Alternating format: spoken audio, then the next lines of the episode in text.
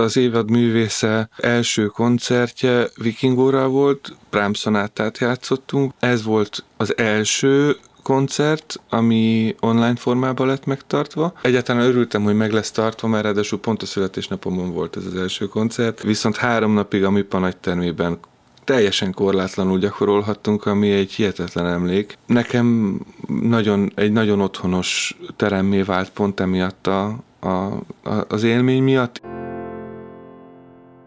a Bécsi Egyetem cselló szakának professzora, a Liszt Ferenc Kamarazenekar művészeti vezetője, országunk egyik kiemelkedő csellóművésze, Várda István intézményünket méltató gondolatait hallhatták az imént, amely vodkás sorozatunkból egy kiragadott részlet. Ha kíváncsiak a teljes beszélgetésre, maradjanak velünk, én Blázi Fanni vagyok, a beszélgetés műsorvezetője. Biztos a kedves nézők, hallgatók is átéltek már olyan különleges, nosztalgikus élményt, amikor egy illat, egy kép vagy egy hang érzékelését követően automatikusan felidéződik emlékezetünkben egy régebbi történet, egy alkalom vagy akár egy régi ismerős arca. Nincs ez másképp egy zenemű hallatán sem, főleg egy előadó művész tekintetében. Sorozatunk is hasonlóképpen erre a gondolatmenetre épül fel, és mutatja be előadó művészünk életpályáját. Vendégünk előtt egy kis láda található, amelyben egyelőre mindenki számára titkos posztitek sorakoznak egy-egy műcímmel ellátva, amelyek István számára valamilyen formában mérföldkövekké váltak. István, kérlek húzz egy kártyát, és nézzük meg, mely lesz az első alkalom. Nézzük. Hú! Júj! Oké, okay. Sostakovics cselló versenye. Emlékek, hát ami egyből beugrik, az, az Csajkovszki verseny 2007, azt hiszem. Ez egy komplex emlék, mert abban a két hétben, amikor kim voltunk, elég sok minden történt, le is betegedtem, és a, a főpróbát a a döntőre ezt teljesen megforgatták, tehát úgy nézett ki konkrétan a főpróba, hogy eljátszottam a zenekarral, egy próba volt Csajkovszki rokokó variációkat, és a Sostakovics cselló verseny. Na most a Sostakovics cselló verseny azt kell tudni, hogy 20. század talán legnagyobb csellistája Mstislav Rostropovics a végére már marokra fogja a vonót, mert annyira fárasztó, hogy nem nem lehet máshogy. És ugye 20 hát pár évesen az ember nem osztja be úgy az energiáit, hanem hát itt a lehetőség, itt a zenekar, akkor, akkor játszunk. Plusz volt egy karmester, abban az időben még nem Valeri Gergiev vette át, vagy alakította át ezt az egész Csajkovszki versenyt, hanem ez volt úgymond az utolsó abból a kicsit ilyen leszállóákba lévő versenysorozatból, aminek egyébként óriási múltja van, ezt csak azért jegyzem meg, mert így az apró részletek nem igazán passzoltak, szóval a karmester, aki vezényelte ezt a döntőt, ő neki az egyik keze gipszben volt, ez volt az első probléma. A másik, az De a... remélem nem azzal, ami, amelyikkel egyébként ö, a nem, pálcát fogja. Nem, nem, pont nem a pálcás keze, hanem a másik, viszont nem biztos egyébként, hogy ez sokat számított, mivel így mielőtt elkezdtünk próbálni, megkérdezte, hogy ismerem-e Rostropovicsnak és azt hiszem Rozgyesvenszkinek a 1957-es felvételét ebből a darabból. Mondtam, hogy azt, azt hiszem pont nem. Mondta, hogy hát kár, mert abban a tempóban fogjuk játszani. Tehát nem nagyon volt semmi mozgástér a történetbe, eljátszottam a főpróbát, utána volt 20 percem, és utána menni kellett a döntőbe, hát elég fáradt voltam, de egy óriási tapasztalat volt, szóval szerint... És mennyire volt meglepetés a tempó egyébként, amit diktált? Az a baj, hogy nem jöttek, én meg nem voltam az időben, nem tudtam azt, hogy hogy kell úgymond elég erőszakosnak lenni ahhoz, hogy, hogy vigyem. Tehát folyamatosan olyan volt, mint hogy egy jól megrakott utánfutót kéne elhúznom. Erre a gondolatmenetre rákapcsolva, milyen a szerepmegosztás szólistaként egy karmester és egy csellóművész egy szólista között? Hát jó, jó esetben pont tegnap volt egy, egy, egy élményem, és sok ilyen élményem volt például Takás Nagy Gáborral, ahol, ahol, tehát ahol zenészek vannak, ahol mindenki tudja, hogy pontosan mivel tud hozzátenni, és mi, mi, mi a feladata, és hogy tudja másikat segíteni, és ez a legfontosabb, hogy hogy tudja másikat segíteni. Tehát az egész együttjátéknak, az együttzenélésnek az a lényege, hogy, hogy korlátlanul segítjük a másikat. És sajnos vagy hát hogy mondjam, ez egy ilyen rossz tradíció, hogy nagyon sokszor hierarchiai szempontból közelítik meg ezt a, közelítették meg azt, hogy akkor a karmester áll a, a, a, a tetőn, és akkor mindenki az alá van berakva. Ez egy muzsika mindig is. Igen, egy, abszolút egy, egy, egy, egy, egy közös, közös célért dolgozunk együtt, úgyhogy azért nagyon jó tanulság az ilyen, mert aztán az ember erősebb lesz tőle. Tehát volt később is negatívabb tapasztalatom így karmesterekkel, viszont addigra már pont emiatt a moszkvai élmény miatt fel voltam vértezve egy olyan, hogy mondjam, olyan akarattal, amit aztán ha, ha kellett, akkor tudtam is érvényesíteni. Igen nagy tapasztalattal rendelkezel, hiszen számos versenyen részt vettél Genfbe, ezek szerint Moszkvában a Csajkovszki versenyen. Tehát tudsz tapasztalatból beszélni arról, hogy mit ad egy ember számára a verseny, akár 20 éves korában, akár 10 éves korában. Pont olyan jellegű tapasztalatokat, ami, ami Hát pszichésen vagy, hát attól függ, hogy ez egy érdekes kérdés, mert ezt egészen onnan kell szerintem indítani, hogy eldönti valaki, hogy elindul egy versenyen. Mikor dönti el, mennyi időt hagy magának felkészülni, mennyire veszi komolyan az egésznek a, az építkezésnek a, a, a struktúráját, a stratégiáját, milyen darab választás van. Utána, amikor eljut arra a szintre, hogy ugye elmegy a versenyre, és ott, ott játszik valamit, akkor a helyezéstől függetlenül, vagy azon, attól függetlenül, hogy tovább jut a következő fordulóba, vagy nem, van-e valamilyen sikerélménye? És itt van a fő pont, mert hogyha sikerül egy adott időszak alatt egy projektet úgymond megvalósítani, aminek ugye a kiteljesedése az, hogy fellépek, a, tehát elmegyek a versenyre, és ott, ott, ott szereplek, akkor az már önmagába egy plusz tud adni. Mert hát ez az egész. Ugye... És ez valóban így van? Nem tudom, én amikor versenyeztem, azért szerintem mindenkinek ott van a kisagyában hátul, hogy azért a teljesítés, az eredmény az, hogyha az első díjat, vagy legalább a harmadik díjat elhozza az ember. Igen, van benne egy természetesen, mert hát azt a célt, mindig magasabb célt érdemes megcélozni, mint, mint amit az ember úgy, úgy reálisan ki tud tűzni magának, de az is egy nagyon-nagyon fontos tapasztalás, amikor nem sikerül. Tehát nekem is volt olyan a 2000 ötös, azt hiszem 2005-ben volt az ARD verseny, amikor először voltam az ARD versenyen, és ott, ott bele, beleakadtam valami darabba, vagyis hát befejeztem, csak kihagytam egy oldalt belőle, és hát at, at, akármilyen jól sikerült, és egyébként ez ott emlékszem megosztotta a zsűrit, mert azóta már a, akik a akik akkor a zsűribe voltak, azok azóta már a kollégáim, és együtt is zsűriztünk, és emlékeztek rá, és ez egy ilyen megosztó dolog, hogy amúgy marha jó volt, nagyon jó sikerült, volt benne egy, tehát tulajdonképpen csináltam egy vágást egy hindemit szóló szonátának egy tételébe, mert ugyanaz, ami a 18. ütemben van, ugyanaz van a 68. Uh-huh. ütemben, és akkor én ott a 18. ütemnél a 68-ra érkeztem, tehát tulajdonképpen senkinek nem tűnt volna föl. Csak hogy ugye akkor ez hibának számít és hogyha ilyen hiba van, akkor elméletileg nem élik tovább engedni a versenyzőt. Na most ezek azok a hibák egyébként, amit amik amúgy senkit nem érdekelnek. Ez égvilágon senkit, és pont ez a fajta hiba elkerülési kötelezettség a versenyeknek a, az abszolút negatívuma, mivel az ö, öli ki a legkönnyebben azt a, az inspirált ö, előadásmódot és azt a fajta önelengedést, annak az önkontrollnak a, az elengedését, ami, ami sokszor megakadályozza az előadást abba, hogy, hogy túlmutasson saját magán is valami olyan ö, dolog jöhessen létre, ami, amire az ember maga se gondol. A virtuózok Magyarországi komoly zenei versenyén jó ideig részt vettél, mint zsűritag. Mi a te listád, amit pontról pontról végig veszel egy, egy fellépő művésznél, amik, amik kitétek nálad, hogy egy jó muzsikus áll előtted? Hmm. Hát teljesen külön kell választani mondjuk egy ilyen tehetségkutatót, mint például a virtuózok, vagy, a, vagy egy mondjuk egy olyan mm, versenyt, mint a Csajkovszki verseny például szintén zsűriztem, vagy, vagy, vagy egy korosztályos versenyt, vagy egy olyan versenyt, ahol, ahol vegyesen vannak hangszeresek, de hogy mit néz, azt mit, mit, mit érzek?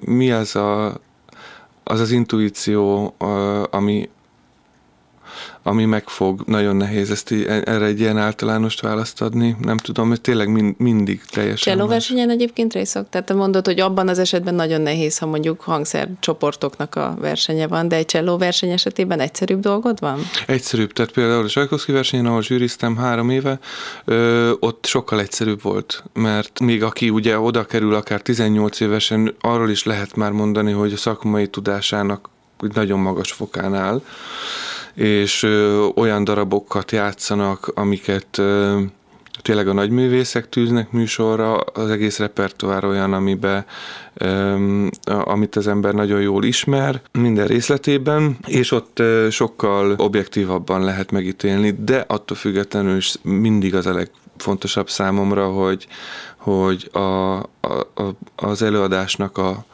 az érzelmi tartalma, és ugyanakkor a zenének a tartalmi megértése az egyensúlyban legyen. Itt és... már is rákanyarodnék a tanári mi voltodra, ugye a Bécsi Zenőviszeti Egyetem cselló tanára vagy. Te mit adsz? Mi a te habod a tortára? Hm. Hát szép lenne, hogy ez ennyire, ez tényleg realitásban is így működne. Hát azért sokat kell alapozni azt kell mondanom, szóval... És ez nemzetiségtől függő egyébként? Ez, ez, ez abszolút egy, egy tendencia most az egész világban. Ha valaki tehetséges, tehát hogy egy diák tehetséges, ott nagyon nehéz, nehéz észrevenni azt, hogy az alapok rendben vannak-e, és ő tudja azt, hogy mit csinál.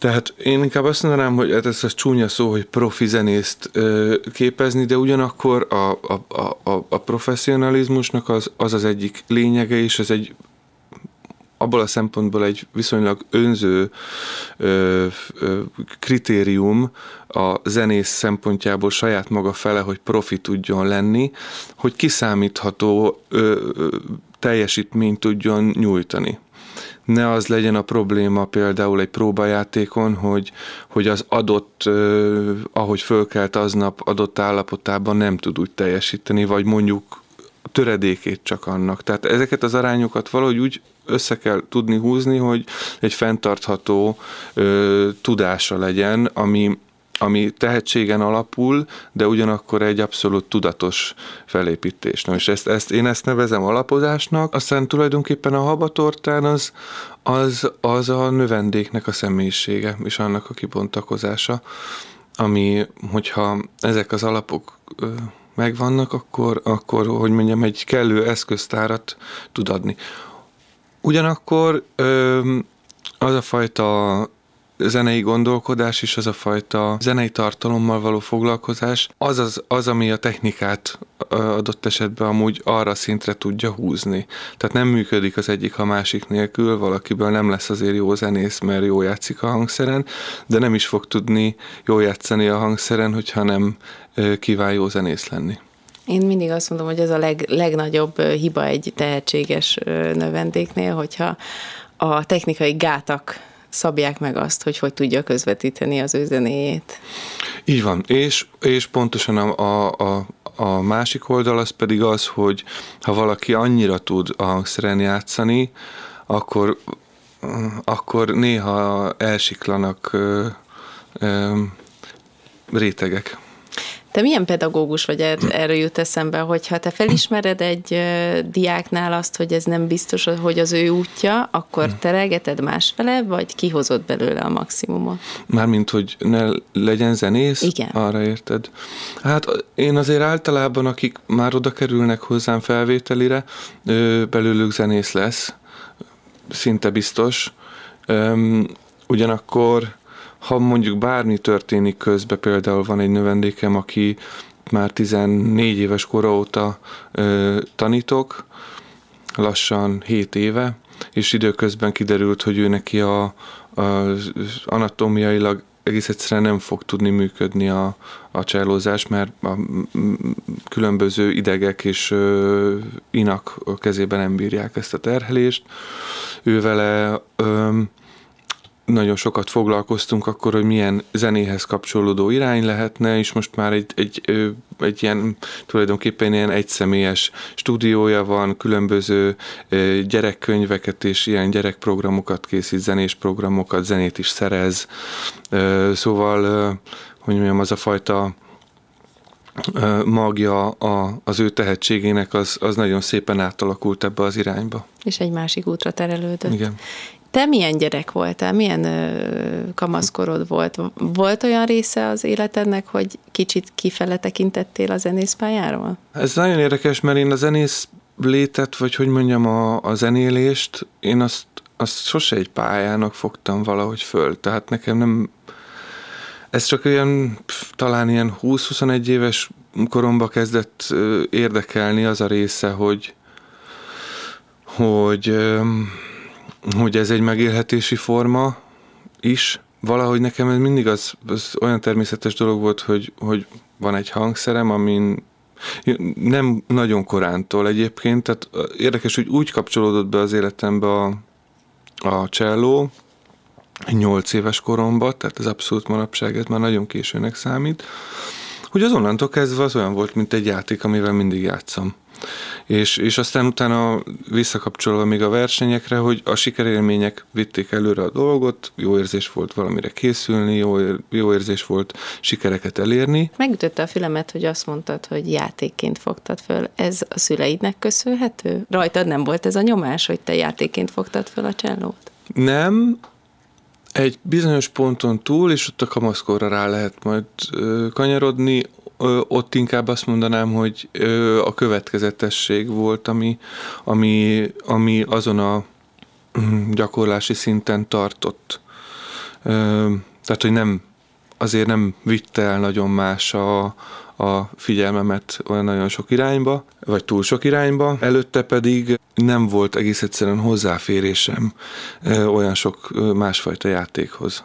Tehát azon kívül, hogy bicikli, meg esetleg Commodore 64-es konzol, különböző játékok, szintetizátor, azon belül is a különböző felvételi lehetőségek, különböző zenék, akár saját improvizációja nem nagyon volt, és nem is nagyon igényeltem. Tök jó, hogy ezt te így fogtad fel. Mm.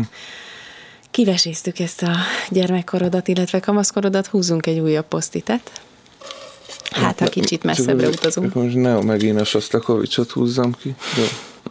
Dvorzsák cselló verseny. Na, érdekes, hogy ezt egyébként most pont ennél a pontnál, mert hogy eljutottunk egy olyan szintre, hogy ugye, hogy alakulnak ki a... Tehát, hogy hogy lehet felnőni mondjuk egy ilyen darabhoz. Um, ezzel rengeteg nagyon jó élményem van ezzel a koncerttel. Talán egyet leszámítva, de az is jó élmény. Meséld el.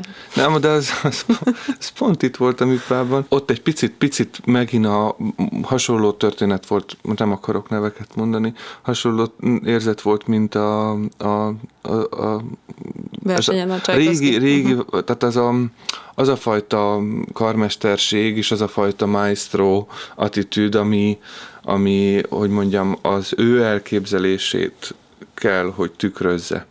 És én ebben, ha nagyon tisztelem a, az illető karmestert, akkor természetesen akár a kora miatt, akár azért amiatt, mert nagyon kiváló művész, akkor, akkor alkalmazkodok. Mert ez a Dvorzsák cselló verseny egyébként, ez, ez abszolút olyan, mint egy szimfónia. Tehát ez nem, ezt sose úgy kezeltem, és ezért is szeretem annyira, hogy itt ez, ez a, itt igazából a főhős idézőjelben a, a történetben az, az, a, az a cselló, de ugyanakkor az is történeteket mesél.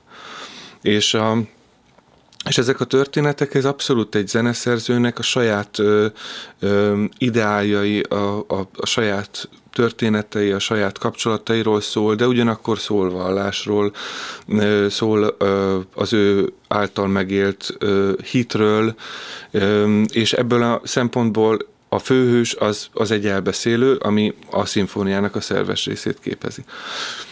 És pont emiatt azt mond, úgy gondoltam, hogy, hogy akkor én alakulok a, a, a mesternek, a karmesternek a, az elképzeléséhez, viszont utólag így belegondolva nem tudtam vele teljesen azonosulni. De ettől függetlenül ez is egy olyan darab, mint például mondjuk a, a Bach hogy, hogy nagyon sokféleképpen tud jól működni, mert egész egyszerűen az anyag annyira jó. Megütötte a filmet, hogy azt mondtad elsőként, hogy ehhez meg kell érni ehhez a darabhoz. Miért említetted ezt meg? Hát ez lehet, hogy csak az én véleményem, de pontosan ezek a, az emberi dolgok. Pont a, az a fajta, az én megközelítésemben ez a darab, pont az a fajta empátiát és az, azokat a fajta érzelmi spektrumokat igényli, és akkor nem válik öncélúvá, akkor adja ki igazán a, a formáját, hogyha ha ebbe a, a negatív ego, vagy bármi hasonló jellegű dolog nem avatkozik bele. Neked mikor volt ez a korszakod, vagy mikor érezted azt először, ha vissza tudod idézni, hogy megérettél felfogni egy adott művet. Nem csak eljátszottad, hanem felfogtad, hogy mit játsz. Hát inkább azt mondanám, hogy ez, ez a pont, ez folyamatosan, hogy mondjam, tolódik egyre jobban ki. Meg bizonyos műveknél máskor érik meg az ember. Máskor is érik meg, ez egy folyamatos érési ö, procedúra. Inkább azt mondanám, hogy hol van az a pont, ahol úgy érzem, hogy nem állok a zene útjába, emberileg se. Vannak ilyen korszakaid egyébként? Hogy éppen melyik korszakot, melyik zeneszerzőt preferálod, interpretálod hmm. jobban? Inkább azt mondanám, hogy, hogy szelektálódnak le olyan dolgok, amivel nem tudok ö, kapcsolatot létesíteni valamiért, vagy nem akarok, mert úgy érzem, hogy, hogy hogy nem biztos, hogy ez visz előre. Egyébként pont megérzem, ez az a pont, ahonnan a, a Liszt Ferenc Kamara zenekarra való munka, ami nekem egy, egy egészen új perspektívát adott, és adott esetben akár a vezénylés is egy olyan perspektíva, amik már a cselló repertoár szűkösségéből adódóan nem megvalósíthatók csellón, azok a tartalmak, mert egyszerűen nem írtak rá. Sajnos az, azok viszont nagyon sok más mindenben benne vannak. Nézzünk egy újabb kis kártyát. Műpa plusz mi csoport. Tehát akkor rá is tértünk arra, amit már kulisszák mögött neked elmondtam. Indult egy új csoportunk, uh-huh. Facebook csoportunk, Műpa plusz mi címmel, ahova az adott főhősünknek, akivel készítem a beszélgetést, fel lehet tenni kérdéseket. Zsófia Hadadi kérdezi, Tervezi-e, hogy Brahms Gémol zongora négyesében fellép, ha igen, kikkel és mikor? Ezt bármikor nagyon szívesen ezt a darabot egyébként nagyon sokszor is játszottuk. A műpában is? Műpában is volt Várjon Dénessel, baráti Kristóf Szűcs Máté. Ahogy a helyzet adja, akár a Kaposfesten lehet, hogy ismét műsorra tűzzük, de ugyanakkor Spanyolországra ter- tervez- szerveződik egy turné, amiben ez pont helyet fog kapni. De nincs messze Spanyolország, úgyhogy szólunk. Ha már Kaposfest kicsit kitérek a, a kérdésről, Baráti Kristóffal szervezitek együtt. A ti barátságotokról mesélj egy kicsit, mert azért a munkásságodnak, meg az életpályádnak azt hiszem igen nagy részét kiteszi a ti barátságotok. Hát Kristóffal nagyon régóta uh, ismerjük egymást, és mondhatni talán valamilyen szinten, hogy együtt értünk felnőtté. Kristóf, azt hiszem 6-7 évvel idősebb nálam.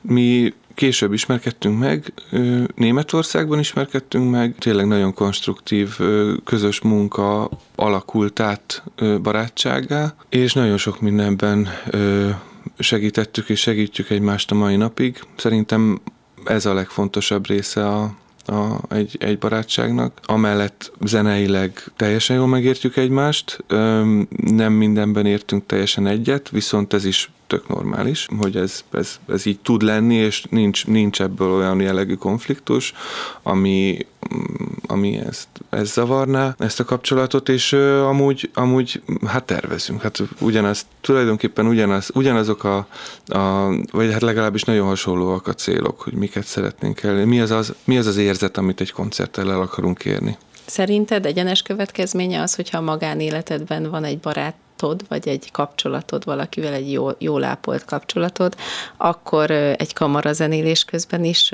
össze tudtok hangolódni? Erre nagyon jó példák azok a kvártettek, ahol csúnyán fogalmazva tényleg ö, már egy bizonyos ponton túl úgy működtek, mint egy rossz házasság. Erre rengeteg példa van, és mégis képesek voltak. Amikor kiállnak a színpadra, mindent elfelejtenek, és... Így van, valahogy uh-huh. akkor ez, ott megoszlanak a... Én inkább azt mondanám, hogy a, a, az a fajta akarat, vagy az a fajta indítatás, ami a nagyon fontos, hogy az együttzenélésben, hogy ez hasonló alapokon legyen. Térjünk rá a következő kérdésre. Földi Ildi kérdezi, három éve Brahms zongora négyeseit volt szerencsém élvezni a legkiválóbb szólisták előadásában. Lenyűgözött az ő profizmusa, azaz István profizmusa, amikor hangszere egyik húrja kilazult, és csak közelről látható szemrembenéssel játszott tovább, majdnem tökéletes hangzással.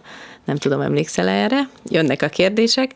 Hogyan lehet erre felkészülni? Máskor is történt már ilyen? Mennyire improvizál a maradék húrokon? Szívből gratulálok, és várom a további találkozások örömét. Hmm, ez, ez, egy, ez izgalmas élmény volt. Pont a, ez egy hosszú-hosszú koncert volt, és az Ádur zongora négyesnek az utolsó tételében. Tehát a leg, legrosszabb pillanatban nem is kilazult, elszakadt konkrétan. Ezt azóta volt szerencsém egyszer megnézni, és, és tényleg nagyon érdekes, hogy, hogy ez a túlélési ösztön egyébként, ez hasonló, ez mit, mit, mit, mit vált ki aztán az emberből, mert nem igazán tűnt föl. Megvan ez a pillanat, ezt felvételen láttam egyébként, a Kristóf meg a Máténak is ott így, így hát észrevették, hogy mi történt, tehát itt most, most gáz van.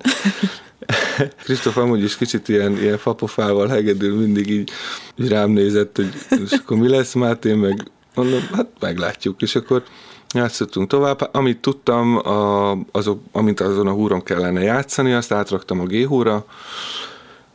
Ilyenkor nagyon gyorsan működik az agy. Ugye az is egy másik probléma, hogy ha egy húr elszakad, ugye az egésznek a feszültségében elég nagy változás történik, tehát a többi húr el, elhangolódhat. Valamennyire el is hangolódott, de ez gyorsan nekem ilyen, ilyen patent kulcsaim vannak, amivel a fejnél lehet hangolni, tehát nem kell nyúkálni, meg ez egy másik témakör, de azt hogy viszonylag gyorsan helyre hoztam is, és mondhatni egyébként nem, nem rongálta. Utolsó kérdés Károly Gerőtől, tervez további közös hangversenyt, hangfelvételt Viking Olafsonnal. Viking úrral tervezünk, ő neki nagyon előre vannak tervezve ezek a dolgok, és őnek így eszméletlenül konkrét elképzelése van arról, hogy, hogy mit fog fölvenni. Menedzserünkkel beszéltük, hogy hogy kis túlzása lehetne azt mondani, hogy ő csinálja a Deutsche Grammofonnak a marketingét. Egy picit főleg most így a, a, így a, a Covid alatt, meg a pandémia alatt én még előtte sem kicsit szkeptikus voltam a, a hangfelvételekkel kapcsolatban, és most egyre inkább az vagyok. Tehát egyre inkább úgy érzem, hogy, hogy akkor is, hogyha az nem reprodukálható olyan formában, vagy olyan mennyiségben, én az élő koncerteknek a varázsában hiszek, ahol emberekkel egy légtérben vagyunk, egy közösséget alkotunk, és nekik játszunk. Akkor itt már is kitérnék arra, hogy hogy élted meg a Covid-ot? Mm. Hogy nem volt közönséged? Óriási tapasztalat, és egy nagyon fontos megerősítés volt pontosan ebbe az irányba, hogy nem is a, a közönségnek a mennyisége számít, tehát igazából nekem teljesen mindegy, hogy öt embernek játszok, vagy, vagy kétezernek, hanem az, hogy valamilyen fajta interakció létrejöjjön. Visszajelzés. Így van. Igen. Akár tényleg nagyon profi szinten van a, a digitális világ, és ö, minden ö, felvételeknek a minőségei én ezt aláírom.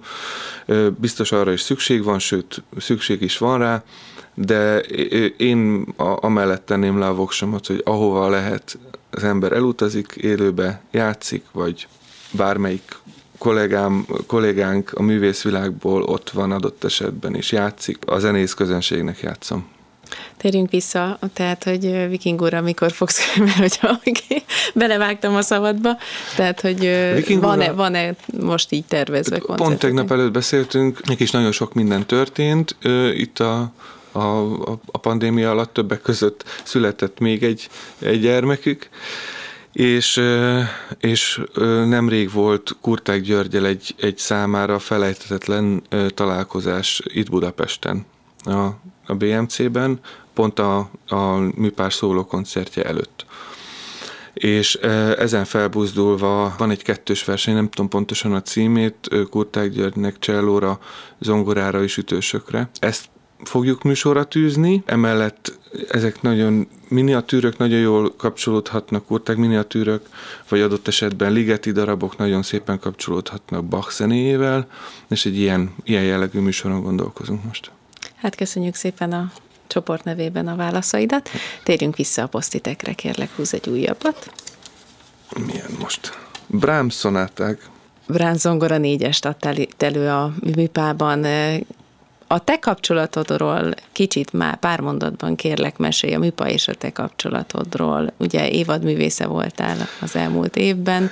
Pont erre akartam elkanyarodni, hogy milyen érdekes volt, hogy a, a, az, az évadművésze első koncertje Vikingóra volt, Brahms-szonátát játszottunk, a, az volt a, a koncert Milyen utolsó, kapcsolódás? utolsó darabja, és ez volt az első koncert, ami online formában lett megtartva, aminek az az egy, vagy hát azért jó, egy, egyáltalán örültem, hogy meg lesz tartva, mert ráadásul pont a születésnapomon volt ez az első koncert, viszont három napig a MIPA nagy termében teljesen korlátlanul gyakorolhattunk, ami egy hihetetlen emlék.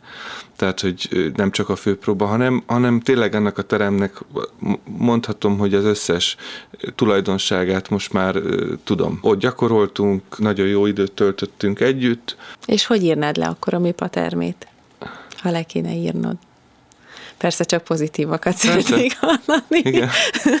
Természetesen ez is egy olyan terem, és minden olyan jó terem úgy van ö, megalkotva, meg megtervezve, hogy hozzászámolják a közönségnek a közeg ellenállását, úgy mondjam, akusztikailag. Tehát közönség nélkül nem annyira állás. Közönséggel együtt viszont abszolút ö, bejátszható, viszont ez a, hogy mondjam, ez a ez egy kérdés, nagyon-nagyon-nagyon várom jövőre, 23-ban az összes Bach cello el fogom játszani itt a műpában, a nagy teremben. Kíváncsi vagyok, hogy, hogy tud-e működni egy ekkora térben. Nekem nagyon, egy nagyon otthonos teremmé vált pont emiatt a, a, az élmény miatt is, és a rezidenségem alatt az első koncertet miattuk a Vikingóral online formában, és aztán az utolsót De is én keretes történet. Igen, a online formában az pedig Sebastian Lang Lessinggel és a Nemzeti Filharmonikusokkal volt egy, egy egészen érdekes projekt, ahol Elgárt és Wagnert kicsit így össze közelítettük egymáshoz plusz dvorzsák darabok voltak még műsoron. Tehát ez tényleg keretes történet volt. Térjünk vissza akkor a Brahms szonátákra, bocsánat, mert azt húztad. Ugye Brahmsnak nincs cselló versenye, nem írt cselló versenyt, viszont írt egy kettős versenyt. Azt leszámítva, hogy egy kicsit hálátlan, játszani egy, egy nagyon kiváló darab. A szonáták azok, azok viszont azok szerintem tényleg a, a, az ő alkotásának a, a, a legmagasabb fokán helyezkednek el, már csak azért is, mivel talán ő lehetett szinte az első, aki, aki olyan megoldásokat tudott alkalmazni, akár technikailag is olyan dolgokat talált ki, amik, amik abszolút revolucionálisak. Önmagában külön akár az Émol szonáta, vagy az Elftur szonáta is egy, egy, egy óriási érzelmi spektrumot jár be Szintén versenyekkel kapcsolatban vannak élményeim ezzel kapcsolatban, koncertekkel, Fehérvári Zolival ö, játszottunk sokszor Brahms F-dur szonátát. Tervezzük egyébként, hogy ismét elővesszük majd ezeket. Számos olyan műről beszéltél, ami, ahol vagy kamaraparterként, vagy szólistaként léptél fel. Soha nem merült fel benned, hogy egy szimfonikus zenekarban játszál? Felmerült bennem, sőt játszottam is egyszer-kétszer, hívtak ö, kisegíteni a, például a Frankfurti Rádiózenekarban, mm, Fenyő Laci egyszer-kétszer megkért, hogy ugorjak be helyette, csellószólamot vezetni, és Santanderben is például ifjúsági zenekarban játszottam, egészen kiváló karmesterek vezetése alatt. Talán az lenne ezzel a nem önazonos egy ponton túl, hogy finoman fogalmazva az elképzeléseim azok nem biztos, hogy olyan szinten lefolythatók, hogy alkalmas legyek, nem annyira individuális művésznek lenni. De ez sem, nem, nem tudom. Ez, ez egyébként abszolút az előadáson múlik, és a, a koncepció múlik, karmesteren is múlik. Tehát ismét Takács Nagy Gábor, akivel Svájcban volt egy kamarazenekar, ami projekt jelleggel jött létre, de úgy kell elképzelni, hogy a legjobb létező fiatal kvártettek művészei, összejöttünk egy hétre, játszottunk három koncertet előtte, négy napot intenzíven napi nyolc órát próbáltunk. Mondjuk az tényleg vonós zenekar, meg kamarazenekar volt, de abban nem volt soha hiányérzetem, hogy ott valamit én nem tudnék önkifejezni, vagy, vagy, vagy nem tudnék vele azonosulni. Azért egy nagy szimfonikus zenekarban ez egy kicsit máshogy működik, tehát ezt, azt én ha valamilyen formában azzal dolgoznék, akkor, akkor inkább úgy, mint karmester. Említetted kulisszák mögött, hogy neked két éned van, van a művészi, meg van a magánéleti éned. Nem ennyire egyszerű, de... Ö, igen, ö, Na, nagy vonalakban. Nem énnek igen. mondanám, inkább azt mondanám, hogy én a zenélés közben egy picit talán más vagyok. Azért ebből kiderült, hogy, a, hogy miért nem szeretnél, vagy miért nem játszol szimfonikus zenekarba, mert valamilyen szinten alkalmazkodni kell, vagy hozzásimulni kell az, annak az elképzelésnek. Ez a magánéletben is egy ilyen személyiség, vagy? Tehát erről a feleségemet kéne megkérdezni.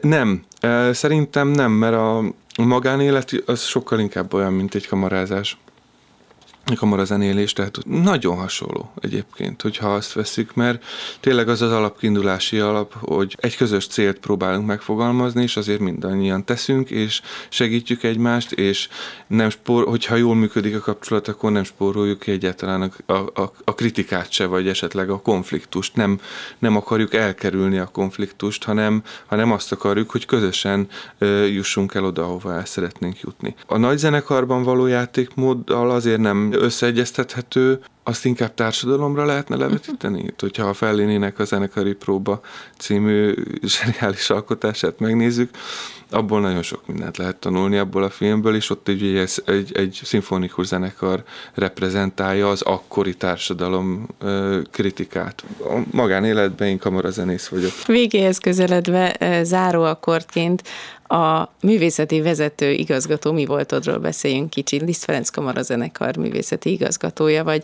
Milyen új vonalat hoztál be? Most már azért kettő és fél évről beszélünk. Mennyiben változott, vagy egyáltalán egy ilyen, ez is egy kérdésem, következő kérdésem, hogy egy hat, lassan 60 éves zenekarról beszélünk, tehát a tradíciókat ilyenkor az ember megtartja, újítja, vagy csak reformálja, vagy teljesen új vonalat hoztál be az együttes életében? Ugye nem a, azok a tagok játszanak már benne, mint, mint mondjuk 30 éve. Ebből kiindulva nem az volt a fő cél, hogy, hogy hogy mondjam, ezt a szép ö, a vázát, ezt most újra polírozzuk, hanem, hanem azt, hogy, hogy hogy lehet a következő 60 évét ennek a zenekarnak mondjuk megalapozni. És amire nagyon büszke vagyok az, hogy erre a zenészek abszolút nyitottak voltak, úgy úgy zenei elképzelésekre, mint adott esetben újrapozicionálásra, tartalmilag is és, és külső szempontjából teljes mértékben átalakult.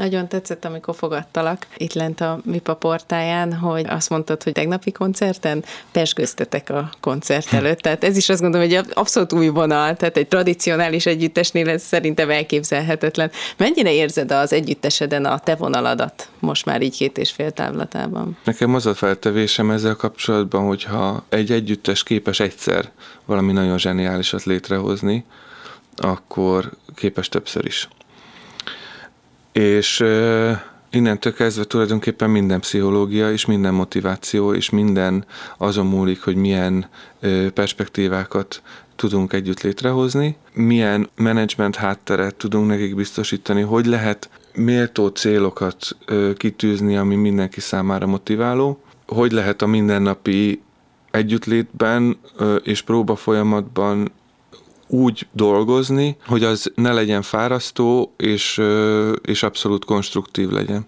És ezekbe a dolgokba szerintem valamennyit azért sikerült hozzátennem, azok a visszajelzések, hogy, hogy, hogy mindenki tényleg nagyon lelkes, és hát nagyon bízunk abba, hogy, hogy az, amit most tényleg elértünk, és látszik az, hogy elindult egy nagyon szép irányba, azt, azt fogjuk tudni folytatni. Ennek ugye nagyon sok feltétele van, de legitim. Szóval az a, az a minőség nemzetközi szinten is, nem az, hogy megállja a helyét, hanem tényleg a legjobbak között tud lenni, amire ez a zenekar képes. Hát minden együttesnek, társulatnak ilyen vezetőt kívánok. köszönöm szépen köszönöm a beszélgetést. Szépen. Én köszönöm szépen.